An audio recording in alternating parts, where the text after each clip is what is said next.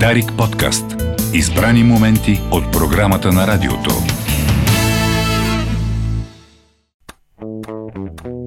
Нотна стойност. Краягълните камъни в музиката.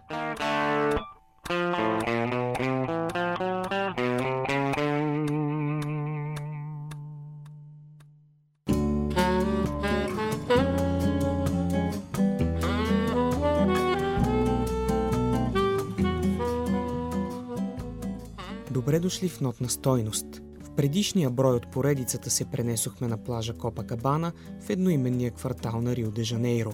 Днес ще останем в бразилския мегаполис, но ще отскочим до съседен район – Ипанема, за да проследим историята на една песен, символ на цяло музикално течение –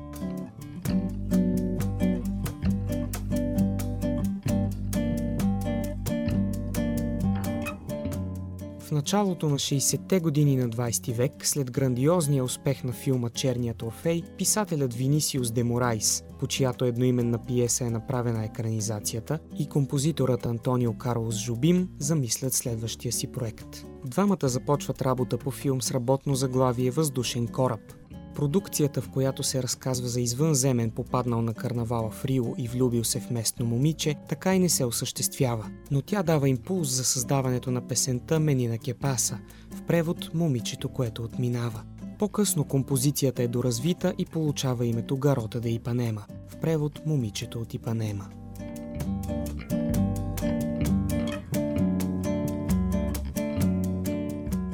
От сегашна гледна точка въпросната песен е класически пример за боса нова. Стилът, създаден в Бразилия в края на 50-те, се откроява с лежерно звучене, получено в резултат от смесването на редица влияния. Течението, приело етикета нова мода, събира елементи на бразилската самба с блус и джаз музиката на Съединените щати.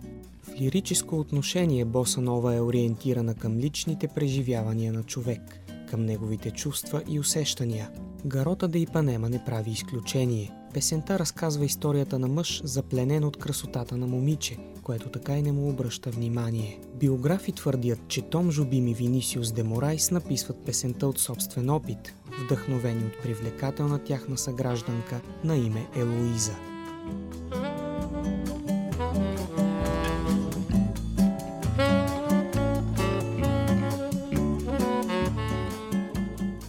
Както често се случва в музиката, минават няколко години преди боса нова да се хареса на широката публика. Големи представители на стила като Елизабет Кардосо и Жуал Жилберто издават албуми още преди края на 50-те. Творчеството им обаче е посрещнато с скептицизъм. Немалко бразилци са на мнение, че смесването на традиционната местна музика с чужди жанрове може да доведе до загуба на националната идентичност.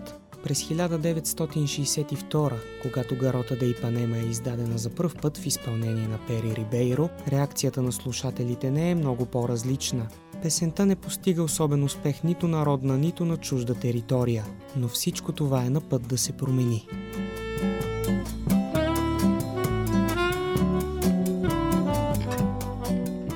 През 1963 трите големи фигури в Боса Нова – композиторът Антонио Карлос Жубим, текстописецът Винисиус де Морайс и изпълнителят Жуал Жилберто обединяват сили с американския саксофонист Стан Гетс. В хода на звукозаписна сесия в Нью Йорк, по време на която колектива готви нова версия на Гарота де Ипанема, се ражда идеята към песента да бъдат включени куплети припев, изпълнени на английски. Норман Гимбъл предоставя преведен текст, но има един малък проблем. Жуал Жилберто не владее шекспировия език добре. На помощ ще повика на Астро Джилберто, съпругата на Жуал, която по това време не притежава никакъв вокален опит. Изпълнението й обаче се вписва чудесно в новия аранжимент, превръщайки се в един от най-успешните певчески дебюти в историята. Благодарение на песни като Дезафинадо и Гарота де Ипанема, излезлия през март 1964 албум на Геци Жилберто поставя боса нова на световната музикална карта. Изведнъж цял свят попада в плен на латино мелодиите, а изпълнители от ранга на Франк Синатра, Ела Фицджералд и Пеги Ли работят с водещи бразилски автори и записват техни песни в най-различни аранжименти.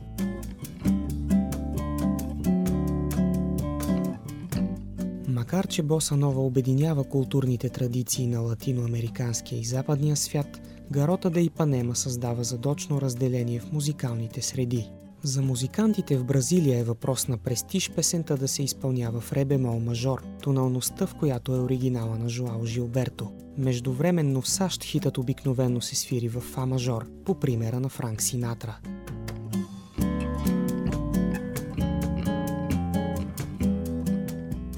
Независимо от това, Гарота да Ипанема е международен хит, добил статута на класика.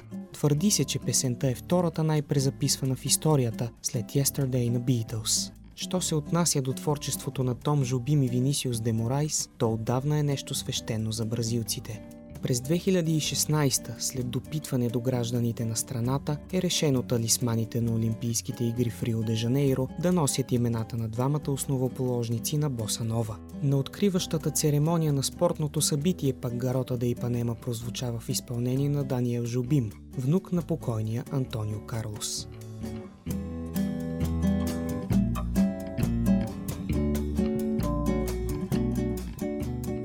Това завършва този епизод на Нотна стойност. Вашите предложения за бъдещи теми на поредицата може да изпращате на имейл notnastойност.abv.bg.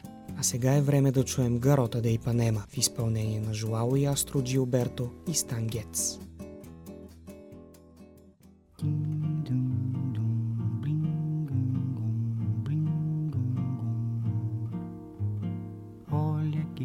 Coisa mais linda, mais cheia de graça.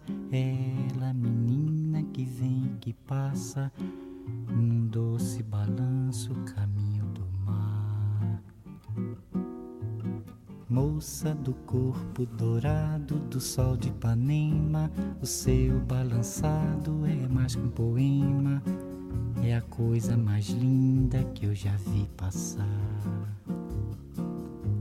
Ah, porque estou tão sozinho. Ah, porque tudo é tão triste. Ah, beleza que existe. A beleza que não é só minha, que também passa sozinha. Ah, se ela soubesse que quando ela passa, o mundo sorrindo se enche de graça e fica mais lindo por causa do amor.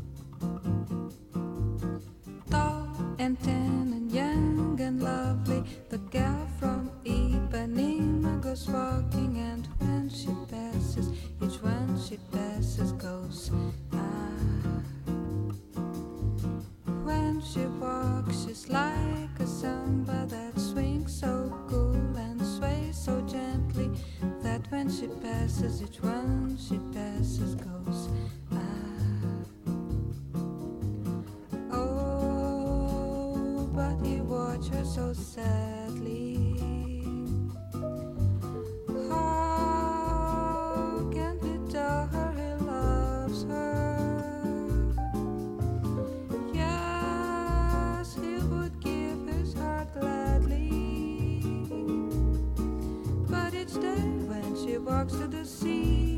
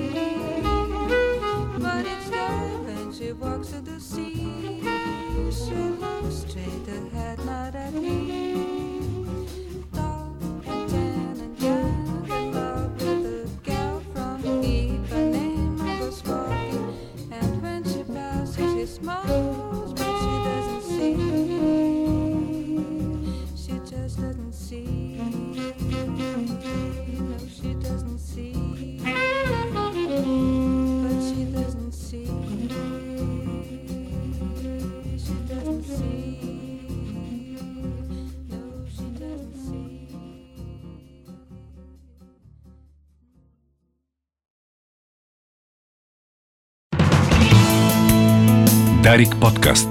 Избрани моменти от програмата на радиото.